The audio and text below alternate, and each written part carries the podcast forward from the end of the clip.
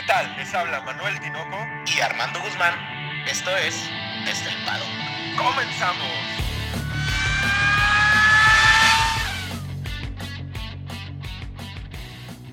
Tinoco, 4 palabras. De camino a Italia. Por fin, Armando, por fin tenemos y estamos en semana de carrera. Y qué mejor que ir a Italia, la casa de tu adorada escudería Ferrari, Armando. La verdad que nunca he ido a Italia, Tinoco, no he tenido el placer, pero siento que como país tienen una esencia, ¿no? Tienen como mucha cultura, no sé qué piensas tú. Sí, claro, y la cultura del automovilismo ahí es casi... Todo mundo le gustan los carros, pero vamos a darle la bienvenida a todos, Armando. Que sean todos bienvenidos, buenas tardes, buenas noches, buenos días. Este es su podcast favorito de Fórmula 1. Desde el paddock. Muy bien. Y desde el paddock. Oye, Tinoco, desde el paddock tenemos... Hoy no nos vamos a centrar tanto como la vez pasada en las clases, ¿no? Vimos mucha, ¿no? Toda la información de Red Bull. No, hoy sí vamos a ver Red Bull porque habló Helmut Marko, Tinoco, tenemos... Pues el tema de Mercedes, que nos traen con muchas noticias Mercedes, y hay unas cositas acerca del Gran Premio del año pasado, ¿no? Para irnos metiendo en el Gran Premio de la Emilia Romagna. Romagna. Oye, sí, hasta parece que es adrede. Es semana de carrera y todo el mundo se pone a dar declaraciones y se vive otra vez este avispero de chismes que te encanta y te fascina. Como que dicen, Armando desde el paddock se está quedando sin chismes. Hay chismes. Oye, para que Armando tenga su comidilla. Oye, pues nos etiquetan, Tinoco. Ni nos etiquetan y dicen que nosotros andamos diciendo rumores sin nada que ver. Oye, hablando de esos rumores que se originan aquí en Desde el Paddock, me voy a aventar uno al rato, Armando. Traes uno ahí muy... Te quema como las papas, ¿verdad, Tinoco? Me mandaron hoy de Italia y me dijeron este rumor que lo van a escuchar primero Desde el Paddock, que esperemos que nos etiqueten nuestros amigos de Facebook, a ver qué tal se pone. Muy bien, Tinoco, pues empezamos con el primer tema. No, yo creo que el mismo Red Bull no ha podido superar lo que pasó con Verstappen, y yo aquí no le echo tanto la culpa ni a Verstappen ni a Hamilton. Yo creo que aquí el problema, Tinoco, es algo que menciona Helmut Marko. Y yo aquí estoy totalmente de acuerdo con el abuelo de Red Bull. Yo creo que si ponen muros, él dice que pongan muros o trampas en las pistas para que pues no tengamos estos problemas de que si se salió o no se salió. Digo, tiene sus pros y sus contras, ¿no? Desde luego, está pasando lo que vaticinamos aquel lunes después de la carrera de Bahrein. Se empieza a hablar muchísimo más de la controversia que provocó la FIA que de la competencia que hubo entre Verstappen y Hamilton. Marko por ahí propone, para los que nos están escuchando y no se han enterado, que en lugar de límites de pista con asfalto, estas escapatorias que le llaman, en las curvas se ponga directamente o muros o arena, pasto, algún material que no les dé la tracción a los slicks para que si te sales de la pista pues tengas por ahí algún tipo de problema mayor y cometas errores, Armando. Fíjate que a mí me agrada la idea. Yo creo que el muro no, porque al mismo tiempo hay que pensar en el piloto, ¿no? Ya vimos lo que pasó con Grosjean. Pero pues a lo mejor sí césped, trampa de arena y de hecho pues lo que comentábamos hace rato en la junta, ¿no, Tinoco? El tema de Imola, esta carrera del domingo, es que es muy diferente el trazado de la pista, sobre todo por lo que hablamos, ¿no? Que es una pista mucho más estrecha y en todas las áreas tiene muchos espacios de trampas. Yo no estoy de acuerdo, Armando, con Helmut. Fíjate que por ahí yo creo que el árbitro y el que es juez, que es la FIA, debería de ser exigente, o sea, debería de ser un poquito más marcada su decisión. en cuanto a los límites de pista. No lo cumples, te penalizo. Así de sencillo. No tienes que hacer cambios en la pista, no tienes que hacer, poner e innovar nuevas estrategias para que los pilotos no lo hagan. Nada más, el primero que se salga, te penalizo. Pero no, si penalizas a uno, penalizas a todos. Pero no son nuevas estrategias, Tinoco. O sea, realmente las pistas así eran antes. Claro, estas cosas nuevas de las famosas, ¿cómo le llaman? Escapatorias. Pues es algo nuevo para que no dañara al piloto, pero las pistas de antes era te sales y te saliste y te fuiste hasta el muro, como propone Marko, ¿no? En sus tiempos, me imagino. Pues sí, pero la Fórmula 1 ha ido evolucionando y eso para mí sería un paso hacia atrás. No sé, ahí estoy en desacuerdo contigo y con Helmut Marko, que me disculpe, me cae muy bien, pero ahí sí yo creo que sería dar un paso para atrás. Nada más ser estricto. Yo creo que la determinación debe ser muy fácil. Hay que ser estrictos. Porque si no, ¿qué va a pasar en el Gran Premio de Francia, Armando? El Gran Premio de Francia, donde en la pista en la que se corre todo es asfalto. ¿Qué vas a meterle pasto en todos lados? ¿O cuál va a ser la solución en Francia, por ejemplo? Pues volvemos a lo mismo. Todo es escapatoria. O sea, ¿dónde está realmente la emoción? O sea, salen de la pista, como en el caso de Verstappen, y se vuelven a meter a la misma velocidad que iban, no pierden nada.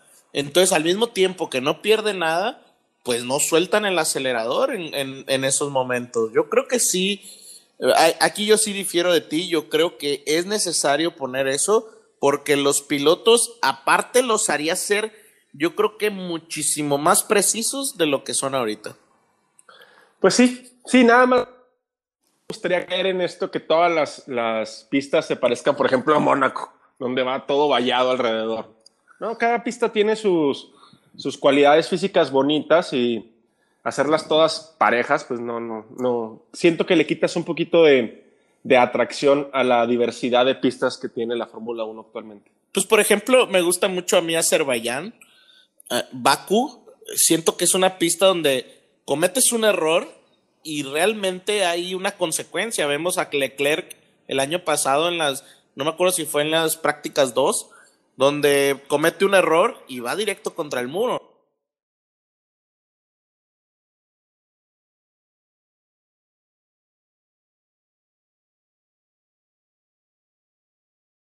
Pues sí, y yo creo que tiene razón. En todas estas declaraciones que dio Helmut Marko, yo creo que es la más acertada, el determinar que Hamilton y Verstappen, pues son, yo creo que nadie tendría objeción en determinar que el número 1 y el número 2 son Hamilton y Verstappen, no, invariablemente en qué posición los pongamos, ya sea 1 y 2 Hamilton y Verstappen o 1 y 2 Verstappen y Hamilton, pero ahí creo que todo el mundo coincide, todo el mundo en la Fórmula 1 coincide. Sí, yo también estoy totalmente de acuerdo en eso, pero sí me gustaría creer, Tinoco, y aquí pues nos van a volver a criticar porque de chequista, ¿verdad? Pero a mí sí me gustaría ver a un Checo Pérez ahí peleando, sobre todo en esta carrera. Creo que se le puede adaptar muy bien a Checo, pero pues veremos, ¿verdad? Sí, claro, Checo va a estar ahí. A lo que yo creo que más bien se refiere Helmut Marko es a determinar que ellos van a ir bien en todos los grandes premios, ¿no? Y que la pelea real, pues está entre ellos. Yo creo que eso es a lo que se refiere. No deja de lado a Sergio, pero pues yo creo que es a lo que realmente se refiere y creo que está en sí, de hecho, algo que me llama la atención es el tema de él menciona, ¿no? Que Hamilton gana por la experiencia. Y sí, vemos la gestión, vemos en cuanto le da otra vez la posición Max. Fue imposible, o sea, ya era porque realmente Hamilton apretó, todavía tenía, ¿no? O sea, con qué apretar. Y creo que ahí es donde se nota la gran experiencia y la gran gestión, tanto de energía como de neumáticos, como de mental de Hamilton, ¿no? Sí, claro, la gran experiencia que tiene Hamilton la refleja en aguantar una posición durante, ¿qué te gusta? ¿10 vueltas? Sí. 8, 10 vueltas donde Max estuvo encima de él. Pero bueno, eso dice Helmut Marko. Por ahí James Wall, jefe estratega del equipo de Mercedes, hoy le tiró una pedradita a Hamilton. A ver, Armando, cuéntanos. Bueno, no me digas que no te la sabes, eres bien chismoso. A ver. No, lo que declara este jefe estratega del equipo de Mercedes es que dice que lo que Hamilton hace en 2 vueltas, Rosberg lo hacía en 1000. O sea, ni siquiera en 100 o en 20, en 1000, Armando. Marca una diferencia muy, muy, muy latente entre Hamilton y Nico Rosberg. Yo creo que seguimos hablando de esta competencia que hubo en Mercedes antes de la llegada de Valtteri Bottas. Incluso desde el equipo de Mercedes, no a todos les parece omnipotente Hamilton. De hecho, hace poco, hace unos días también Toto Wolff mencionó, ¿no?, que nadie pudo haber previsto la pelea que tuvieron, porque realmente fue una pelea. Tuvieron problemas muy grandes. ¿Y sabes de dónde se deriva? De tenían una gran amistad y luego, pues al final, lo que decíamos el podcast pasado, se convierten en animales ahí adentro, ¿no? Sí, pues, o sea, pierden toda esta... cordura. Esta cordura. Y yo creo que, pues, ese es el tipo de carácter que tienes que tener para ser piloto de Fórmula 1. No me parece que pudiera ser de otra manera. ¿Sabes? Me siento, Tinoco, que... no sé qué piensas tú, pero desde mi perspectiva, ahorita vamos a hablar de casi 5 notas de Mercedes en una semana y siento que están desviando la atención a temas que... Este tema de Hamilton y Rosberg son irrelevantes. O sea, que no van a hacer un cambio porque no quieren tratar. Yo siento que está sacando notas Mercedes totalmente de políticas para desviar la atención de lo que mencionó Zac Brown, diciendo que Verstappen y Russell van a ser la pareja del 2022 de Mercedes. Yo estoy en contra por ahí del principal de McLaren. No creo.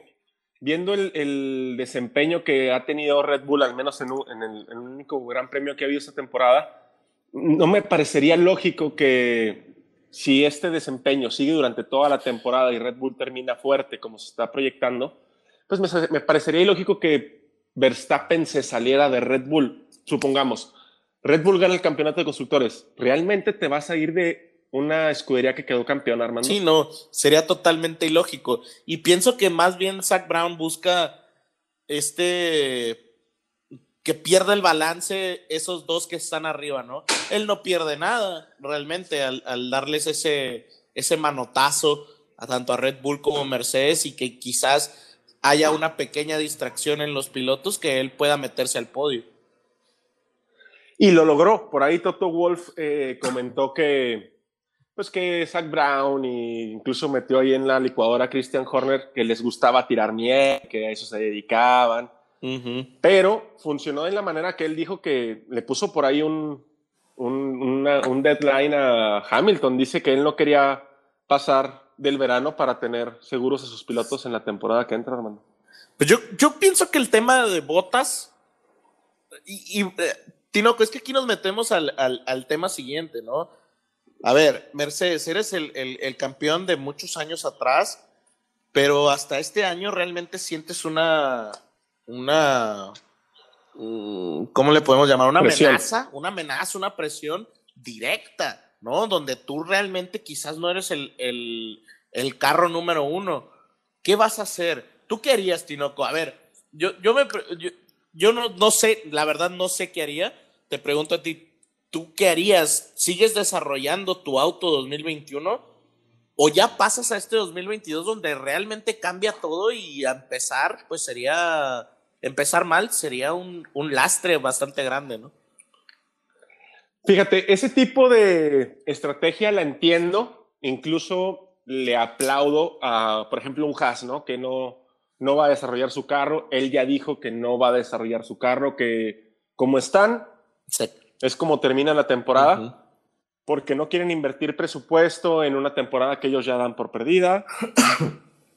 Tienes una escudería pequeña que tiene esta gran infraestructura que tienen las escuderías grandes. Pero si tú eres Mercedes y desde la carrera 4 o 5 tiras por la borda la temporada, pues es como que, no sé, no me sabe bien.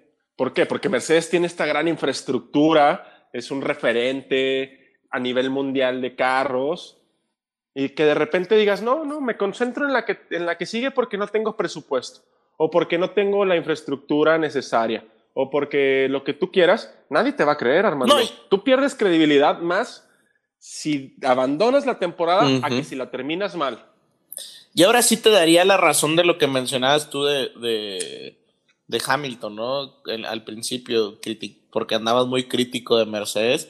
Ahí yo también criticaría a Mercedes, porque le diría, pues no, que muy chingón, ¿no?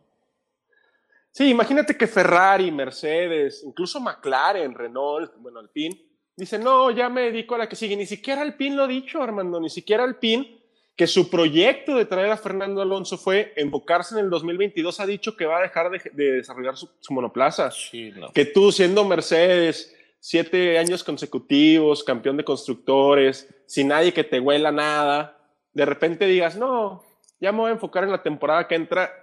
Yo creo que perderías mucha credibilidad y en lo personal a mí me daría mucho que criticarte siendo seguidor de Mercedes como eres, hermano. Yo sí aprecio a Mercedes, debo decirlo, pero sí me llama la atención todo lo que están haciendo. También el cambio de director técnico. Hicieron un cambio de director técnico, subieron a otra persona a ese puesto y déjame decir el nombre para no fallarle a la gente. Bueno. Déjame decir, Allison, sí, ¿verdad? Sí. Allison. Sí. Pasa a ser el de proyectos a largo plazo. Aquí es donde te pongo la mesa, Tinoco. Te pongo la mesa. A ver, acaban de cambiar Mercedes al director técnico Allison, de ser director técnico a proyectos a largo plazo. Pero tú nos tienes ahí un rumor, Armando. ¿Algo? Un rumor que va muy de la mano. A ver, cuéntanos, Tinoco. Porque tú... El rumor que nos llegó hoy fresquecito en la mañana es el siguiente.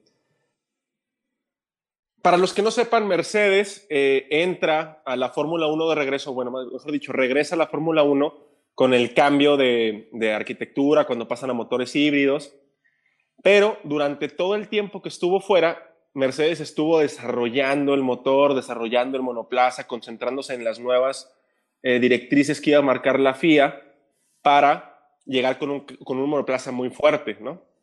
Entonces el rumor dice que poco a poco Mercedes va a ir desplazando a todo este equipo, a esta cúpula de ingenieros, de directores, o sea, a los altos mandos que realmente controlan lo que pasa dentro de la escudería, y los va a ir desplazando hacia Aston Martin, Armando, con la finalidad de que el siguiente año o en los siguientes 2 años se vuelva a retirar Mercedes de la Fórmula 1 para regresar en 2025. Ah, caray. Igual. Ahora sí. Con las mismas intenciones, ¿no? De tener todos estos años, de no estar compitiendo, poder guardar todo ese presupuesto y enfocarlo directamente hacia las nuevas regulaciones y llegar otra vez con un monoplaza durísimo que venga y le patee la cara a todo el mundo. Ah, no lo sé, me suena, Tinoco, ¿cuánto perderían en mercadotecnia? ¿Cuánto inversión han hecho para perder todo durante 5 años? No lo sé, me suena un poco descabellado, más no imposible, y te digo por qué. Creo que Lawrence Stroll, creo que es demasiado temerario. Entonces, al ser temerario, no dudo que esté haciendo ahí un recruiting de todos estos personajes de Mercedes, incluso del mismo Toto Wolff, que es accionista, ¿no? De Mercedes, sí, y de Aston Martin y de Williams. Y de Williams también. Ajá. Entonces, pero, no sé. Yo creo que en cuanto a la publicidad que puedan perder, yo creo que ya doblaron o triplicaron esa publicidad con el dominio que han tenido estos años. No es la primera vez que se retira una escudería grande. Entonces, no me suena tan ilógico. Por ahí, cuando pase, si mis fuentes son confiables, Pues lo escucharon primero desde el paddock, Armando. Pues esperemos, Tinoco, algo que sería bastante, pues ahora sí que es como, imagínate, Seba, imagínate que gane Hamilton y gane el de constructores Mercedes, se retira Hamilton y se retira Mercedes. Para mí, se están retirando y diciendo, soy el mejor de la historia, para siempre. Nadie me pudo ganar en todo este tiempo. Para mí así es. No sé qué piensas tú. Lo poéticamente suena precioso, Armando. O sea, me retiro siendo el mejor, 8 campeonatos. O sea, ¿cuándo se va a volver a ver que un piloto gane 8 campeonatos, no? O sea, sería absurdo pensar que puede volver a pasar esta situación. Pero, no sé, Armando, los problemas que dice o que acusa Mercedes del rey y que la FIA los quiere hacer más lentos a propósito y que les tendieron una trampa, a mí se me hace una cortina de humo bastante grande, bastante aprovechable por parte de la escudería para terminar en eso, ¿no? Terminar en, pues nos retiramos, nos vamos como campeones y ahí hagan sus pininos para tratar de alcanzarnos, ¿no? Pues Tinoco, te estás aventurando bastante, ¿eh? Ya ni yo que digo que Checo Pérez va a quedar campeón del mundo. Se me hace que tú ahí, pues no sé si te tomaste algo o qué, pero está muy aventurado tu rumor. Viene respaldado, Armando, viene respaldado. Y me gusta apostar fuerte. Ahorita sí me embestí de aficionado, me puse mi traje de aficionado de la Fórmula 1 y pues lo lancé. Si no pasa, pues no pasa de que Manuel Tinoco desde el paddock se equivocó y ya. No va a pasar pues sí. De ahí. No, al final es algo que leíste y lo estás compartiendo. Ya cada quien tendrá su opinión, ¿verdad? Claro, que nos las hagan saber. Y esperemos, desde mi punto de vista, si yo fuera parte de las otras escuderías, Tinoco, yo no quisiera que Mercedes se retirara. No, quiero vencerlo. De alguna manera quiero ver a Mercedes perder. Y a lo mejor es un sentimiento que tenemos todos los aficionados de la Fórmula 1. A pesar de que decimos, oye, Hamilton, pues sí demuestra que es el mejor del mundo, etcétera. También queremos verlo perder, ¿no? Claro. Si se retiran son imbatibles. Mientras sigan compitiendo, les puedes ganar, ¿no? Si se retiran es imposible que les ganes. Sí. Quitas esa posibilidad de competencia. Vamos a ver qué pasa, Armando. No empieces con tu fanatismo por Mercedes. Aquí estás enfrente de mí en la cabina de grabación y traes tu gorrita Mercedes y tu chaquetita Mercedes. ¿Por qué te molesta tanto que me agrade Hamilton? No, yo ya no sé si de verdad eres crítico o te vendiste, como lo dije hace unos podcasts, te vendiste por Mercedes. Ya sigues ahí defendiendo lo indefendible, poniéndole trabas a cualquier debate que pueda yo plantearte y me suena muy ilógico, Armando, es todo.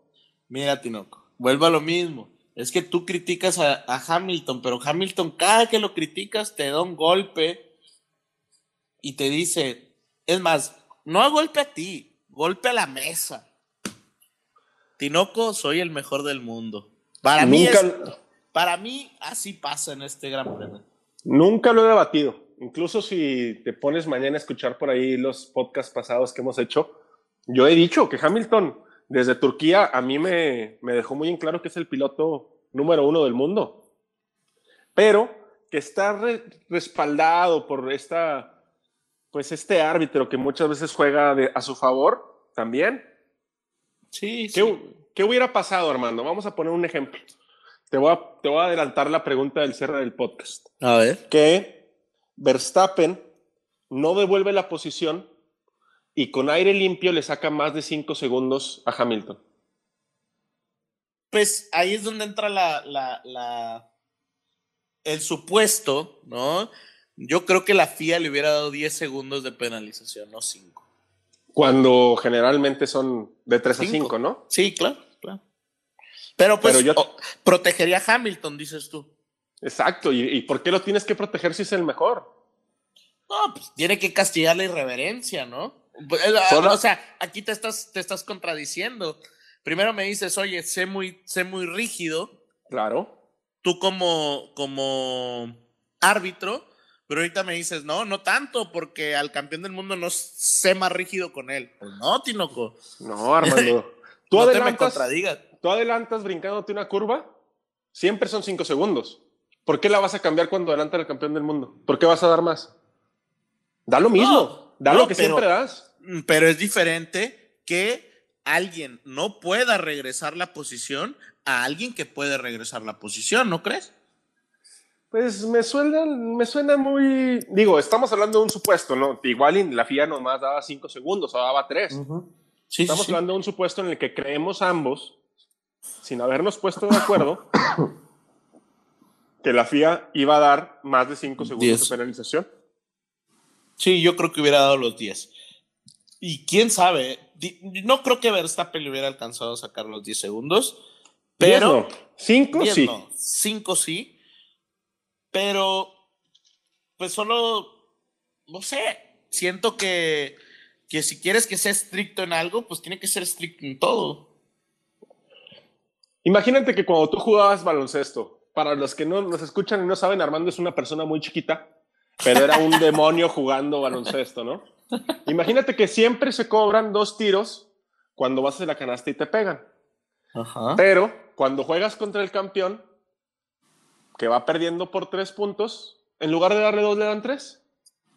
Porque, pues, hay que ser estrictos. No, las reglas son las mismas para todos. Tinoco, pero es que, fíjate, yo puse un ejemplo así y me dijiste que no comparara. Me dijiste, no compares, es muy diferente. Ya no me acuerdo qué fue, pero me acuerdo que me dijiste que no comparara. Estaba soñando, Armando, estaba soñando conmigo. No, no puedes compararlo. Aquí estamos hablando... Ok, vamos a hacer esto en el mismo deporte. Brinca la persona, ¿no? Y el árbitro dice que fue de 3 o que fue de 2 puntos el tiro al momento que le hicieron el foul. Ajá. ¿No? En la línea.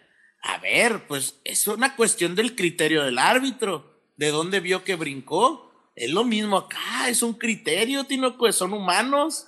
Sí, pero aquí estás hablando de que tienes las cámaras, tienes, o sea, no es tu criterio, yo lo vi, lo marqué en el momento, tienes un backup que es el video. ¿Cuánto se tardaron, Armando? A ver, yo nada más quiero poner un ejemplo ya muy claro para cerrar con el tema, porque nos podemos extender mucho, pero a ver, ¿cuánto se tardó Max Verstappen en que le informaran que regresara a la posición? En segundos, más o menos. Nada, fue rápido, fue inmediato. ¿Qué te gustan? ¿10 segundos? Sí. Bueno, en 10 segundos, ¿cuántas repeticiones puedes ver de la maniobra? Pues no, pero lo estás viendo que lo pasó. Bueno, estoy de acuerdo contigo. No hubo un VAR. No utilizaron el VAR. Ay, cabrón, ya te pareces a Faitelson. No, creo que ahí sí hay un detalle. Ahí estoy de acuerdo. Sí. A mí, ¿sabes qué me llamó la atención? Y ya, ahora sí para cerrar el tema, es que la mayoría de las veces siempre ponen, se va a investigar después de la carrera. Sí. Siempre lo pone la FIA eso, porque ahora dio la indicación tan rápido. Y este tema, Tinoco, hasta que no pase otra polémica, vamos a seguir hablando de lo mismo y esperemos que no creo que en Imola pase algo parecido porque es muy estrecha la pista y tiene muchas trampas, repito. Pero si vuelve a pasar algo así, va a ser, pero la polémica a más no poder. Y si se da otra vez en la posición 1, o sea, para ganar, pues cállate. Y si se da más, ayudando a Mercedes. No, si se da así, pues pobre Hamilton. Oye, Armando. Pobre de mi Hamilton. Digo, pues de Hamilton. Oye, ya que hablas de Imola, vamos a empezar un poquito, ¿no? Pues ya lo mencionabas al principio del podcast, en el camino a Italia. A ver qué nos espera en Imola, ¿no? Tenemos 3 semanas ya sin Fórmula 1, desesperados como alcohólico con delirium tremens. Y vamos a empezar a hablar un poquito de la pista, Armando, ¿te parece? Como un preámbulo a lo que vamos a hablar el próximo viernes. Pues sobre todo más que nada de la carrera del año pasado, ¿no? Creo que, a mi parecer, primero en términos generales, no sé tú qué piensas, Tinoco, pero para mí fue una muy buena carrera. Sí, no, siempre el Gran Premio de Emilia Romagna es un carrerón, sobre todo por la gran historia que tiene, ¿no? Este Gran Premio, esta pista donde pierde la vida Ayrton Senna, que ya lo platicaremos también en el próximo podcast. Empezando de ahí tienes una vara muy alta, ¿no? La expectativa crece mucho, los pilotos se concentran mucho por ahí.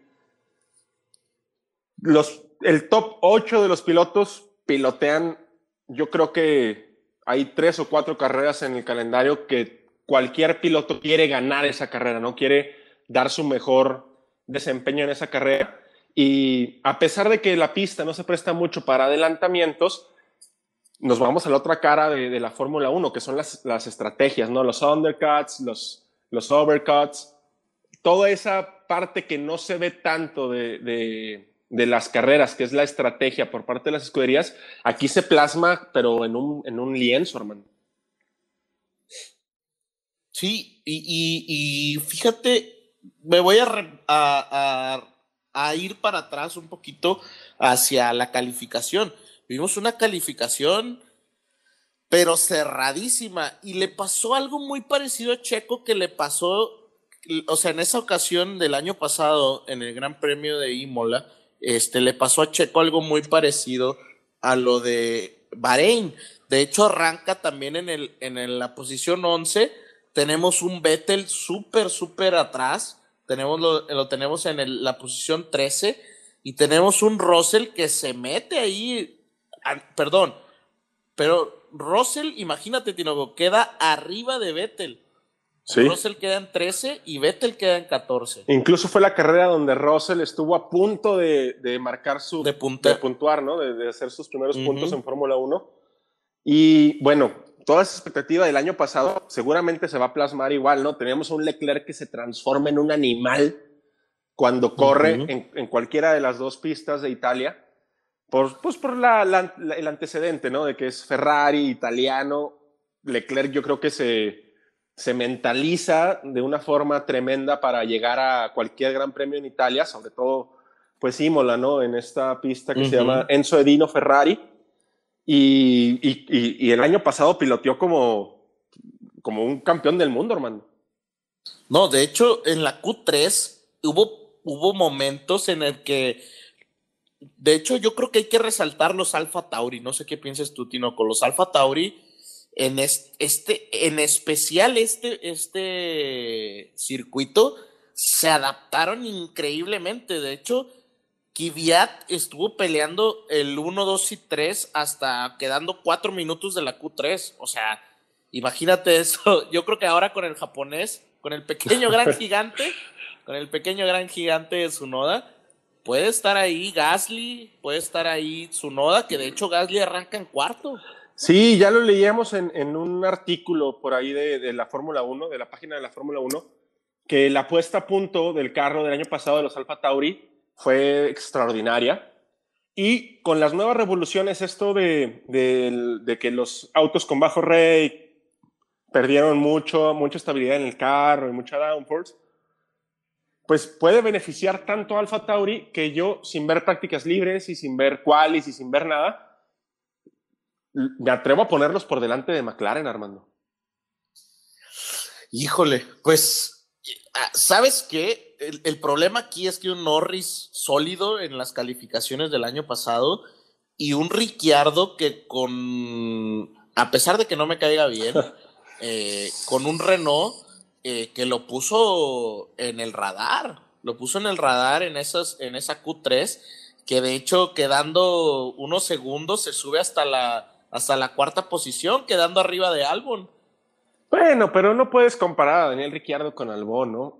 Y no por demeritar al piloto inglés, que por ahí muchos me dirán que no es inglés, que está en holandés, pero él nació en Inglaterra, entonces es inglés. Yo creo que el nivel de comparación no es real, no es práctico. Pero sí, claro, Daniel Ricciardo es un gran premio en el que el rendimiento de carrera es muy importante, la posición desde donde arrancas es muy importante, y a estos pilotos que son carreristas, que tienen una buena gestión en toda la carrera, se les suele dar. Si a eso le sumamos que no es un circuito motor dependiente, por ahí veíamos hace un par de podcasts lo que quería o lo que significaba ser motor dependiente, se le da bien a los carros que no son motores dependientes. Un ejemplo, el año pasado sería Alpha Tauri. Sí, y aquí es donde volvemos a lo mismo. Digo, la calificación terminó con un Valtteri Bottas, un Hamilton y un Verstappen, pero realmente la calificación estuvo dominada completamente por los Mercedes, por más allá de 400 décimas, Tinoco. Milésimas, perdón. Oye, pero acuérdate que Mercedes ahorita tiene un lastre muy grande con toda la aerodinámica, y al ser un circuito que no es motor dependiente, pues está más inclinado a ser relativamente necesaria una buena aerodinámica, y ahorita Mercedes no la tiene, Aston Martin no la tiene. Vamos a ver ahí realmente qué tanto pudo avanzar Mercedes en estas 3 semanas que estuvieron, entre comillas, pues parados. Que eso es lo que platicábamos, ¿no? Que pues realmente Mercedes, si es tan grande como decimos, como digo, exacto, más bien, exacto, pues realmente tiene que avanzar en estas 3 semanas. Y bueno, Tinoco, pues realmente el Gran Premio arranca. Algo que tiene el Gran Premio de Italia es que yo creo que nos puede dar un inicio tranquilo, porque está muy largo el ingreso a la chicana, entonces no hay como una vuelta en donde se puedan estrellar los carros, ya lo platicaremos, y así fue el inicio de la carrera pasada, ¿no? Empezó muy sencillo y realmente empezó lo que decías tú, el juego de estrategias. Nomás ahí, por ahí, unos detalles con los Haas. Creo que de destacar la actuación de un Kevin Magnussen, sí, en aquel entonces, sí, que se le pone, yo creo que es uno de los adelantamientos, bueno, de las batallas más interesantes de todo el año pasado, en donde se dan ahí Kvyat, Albon, Magnussen, y Magnussen ahí, a pesar de traer un Haas, hace, Tinoco, unas maniobras que te emociona y dices, esto es Fórmula 1, ¿no? Sí, ahí las maniobras no van a ser tan, pues, no quiero decir fáciles, pero visualmente en Bahrein se veían fáciles las maniobras de adelantamiento. En el Gran Premio de Imola vamos a ver maniobras donde realmente los monoplazas van rueda con rueda en segmentos de la pista que no son tan amplios como lo que son en Bahrein. Sí, así es. Y fíjate, hay otra parte, pero buenísima, Tinoco, que para los que no vieron el Gran Premio el año pasado, o están viendo un resumen, o puedan ver el resumen, cuando Bottas comete el error que de lo que hablábamos, ¿no? Se salió poquito de la pista, cae a la arena y Verstappen se le echa, pero Tinoco, como un perro es poco, ¿verdad? Sí, le avienta. Le avienta el carro exageradamente, que estoy seguro que Bottas no supo ni por dónde lo pasó. Protegiendo la posición, Armando, algo similar a lo que hizo Hamilton cuando, pues, coloca el carro de forma que Max tenga que salirse de la curva. No algo similar porque Bottas ya estaba arenado, ¿no? Como gato, pero... Sí. Le hizo todavía más difícil el salir de la trampa de arena en la que se atascó Valtteri. Sí, lo amarró, literal, al ponerle el carro atrás, le amarró el que se quedara ahí. Y de lo que vimos en la carrera del año pasado, vimos un Red Bull, yo pienso que lo suficientemente bueno. Creo que tuvo mala suerte con Verstappen. Verstappen se sufre una ponchadura, entonces pues tiene que salir, pero creo que Albon estaba fuerte hasta otro de los grandes rebases del 2020, con un Sergio Pérez que simplemente lo único que hacía era decir en ese momento, aquí estoy, señores de Red Bull. Me lo ganaste, Armando, pensé que sí te iba a pasar por ahí mencionar el gran desempeño que tuvo Sergio Pérez la temporada pasada en el Gran Premio de Imola. Creo que es una pista que se le da muy bien al piloto mexicano, a nuestro compatriota, que pues, todos los que nos escuchan saben que lo adoramos aquí en Desde el Paddock, pero se le da, no, ya va más allá de la admiración y el que sea compatriota nuestro, se le da el circuito, y creo que por ahí vamos a ver a un Sergio Pérez más sólido, ya más acoplado al monoplaza, seguramente se estuvo desatando y cosiéndose en el simulador, y esperemos ver ese gran desempeño que tuvo la temporada pasada, hermano. Sí, realmente, si nos vamos a ver cómo quedaron los resultados el año pasado, vemos que definitivamente la gente carrerista que le llaman, pues fueron los beneficiados. Estamos hablando de un Lewis Hamilton, estamos hablando de un Checo Pérez, de un Charles Leclerc, estamos hablando de un Carlos Sainz, de un Ricciardo, incluso de Norris, ¿no? De hecho, vemos a Raikkonen ahí en el 10º lugar, ya casi al final de la carrera, donde pues se nota su experiencia, ¿no? Realmente la carrera de Imola se pone interesante al final porque pues hay un safety car y eso pone a Ricciardo listo para ganarse su primer podio con Renault. Sí, ese primer podio de Cyril se comprometió a tatuarse, ¿no? Y una nalga, creo. Sí. Pero fue muy bueno el Gran Premio. Los resultados, pues se va con un Hamilton en primer lugar, un Bottas en segundo, un Ricciardo en tercero. De hecho, Kvyat se mete por ahí a la cuarta, Tinoco. Sí. Por eso también hablamos de un resultado que esperamos que vaya a ser muy bueno para los Alpha Tauri. Sí, por ahí vas a, yo creo que tragar aceite gran parte del Gran Premio, porque pues pilotos como Daniel Ricciardo y Fernando Alonso, que sabemos que son de tu gran devoción, pues son carreristas y el circuito también se les da, hermano, esa es la realidad, por más que te duela aceptarlo, y a ver si no te hacen pasar un mal trago. Oye, Tinoco, estoy viendo aquí, por ejemplo, un Sebastian Vettel, que quedó en la posición 13, pero porque salieron 5 estuvieron fuera, ¿no? O sea, mal el piloto alemán, y un Stroll que también mal para el buen carro y lo que pudo hacer Checo con el carro. Creo que Stroll quedó en una muy baja posición. Fue cuando empieza, si no me falla la memoria, y Alicia no me pasa los datos a tiempo. Perdón, Alicia. Fue cuando empieza la debacle esta de Stroll, ¿no? Por ahí del Gran Premio de Imola del año pasado es cuando Stroll empieza ya realmente en picada, en caída libre. Y ya hablaremos en otro podcast de Vettel. Hay por ahí también muchos rumores de Vettel. Le están tupiendo muy duro al piloto alemán. Yo creo que incluso Aston Martin. Desde adentro. Yo creo que injustificado, la verdad. Yo creo que injustificado.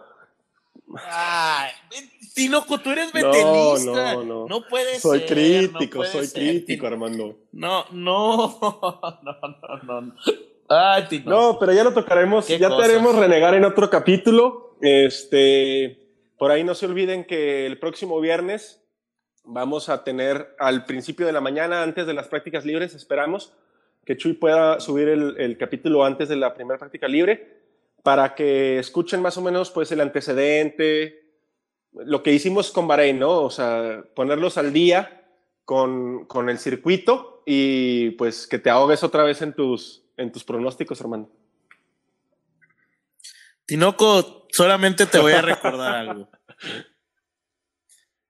La vez pasada le pegué a 4 de 5 en mi top 5, así que ahí sí, yo creo que te tragas tus palabras, ¿no? No, sí tienes razón, esto es un volado, ahí me falló a mí la suerte, pero es que Armando, no puedes ser afortunado en todo en la vida, yo no soy afortunado ahí en los juegos de azar, pero creo que Imola se presta menos a que sea un volado, Armando. Muy bien, por ahí tuvimos un mensaje, agradecemos mucho sus mensajes, un mensaje agradeciéndonos, felicitándonos del paddock, un saludo para esta persona, no decimos el nombre porque pues no vaya a ser, ¿verdad? Que no quiera que digamos el nombre, pero un agradecimiento también a las personas que están participando en el Fantasy, recuerden más bien, ya desorientando, no tanto, recuerden que hay una fecha en específico de cierre, que si no mal recuerdo es después de las prácticas 2.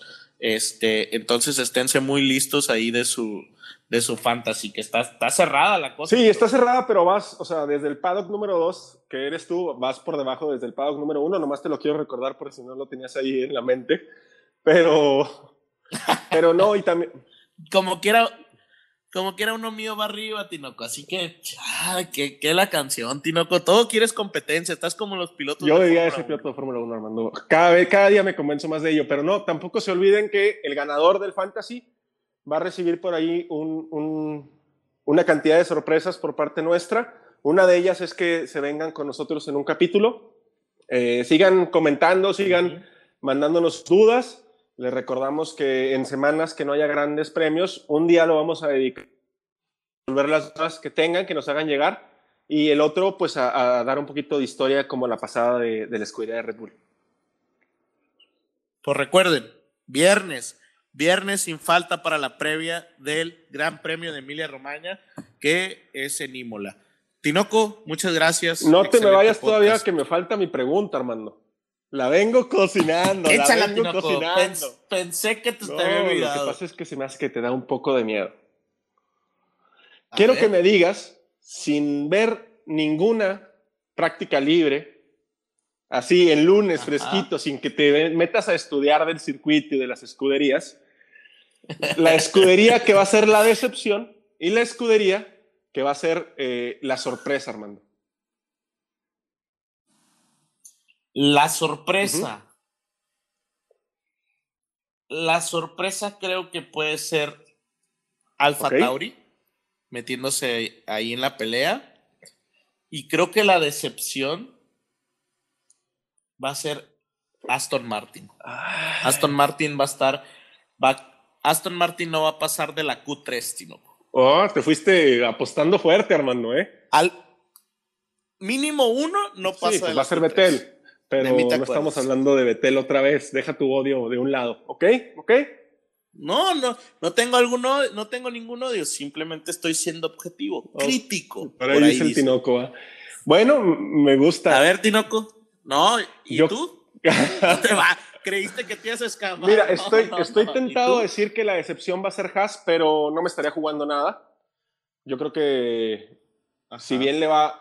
Si no bien le bajas, Mazepin va a poder rodar 2 o 3 vueltas. Pero en la decepción, yo creo que me voy a ir con Alfa Romeo. Por ahí estuve viendo la carrera pasada y es un circuito que no creo que se le dé bien a Giovinazzi.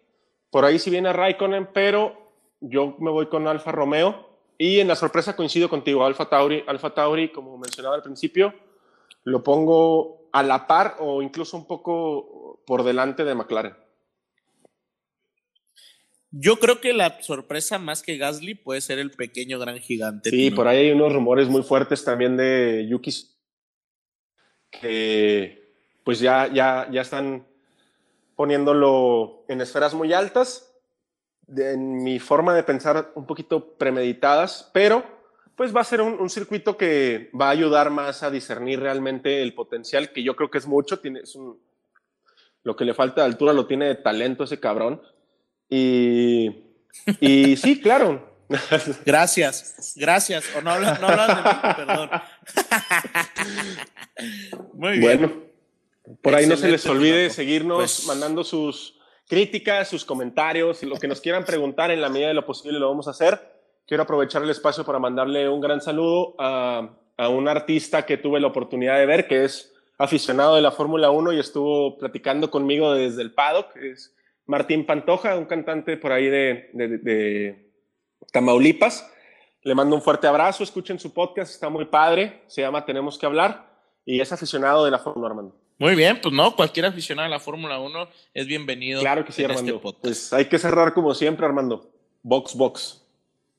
Box, Tinoco. Nos vemos. I would like to go to the end. We're happy for you to continue.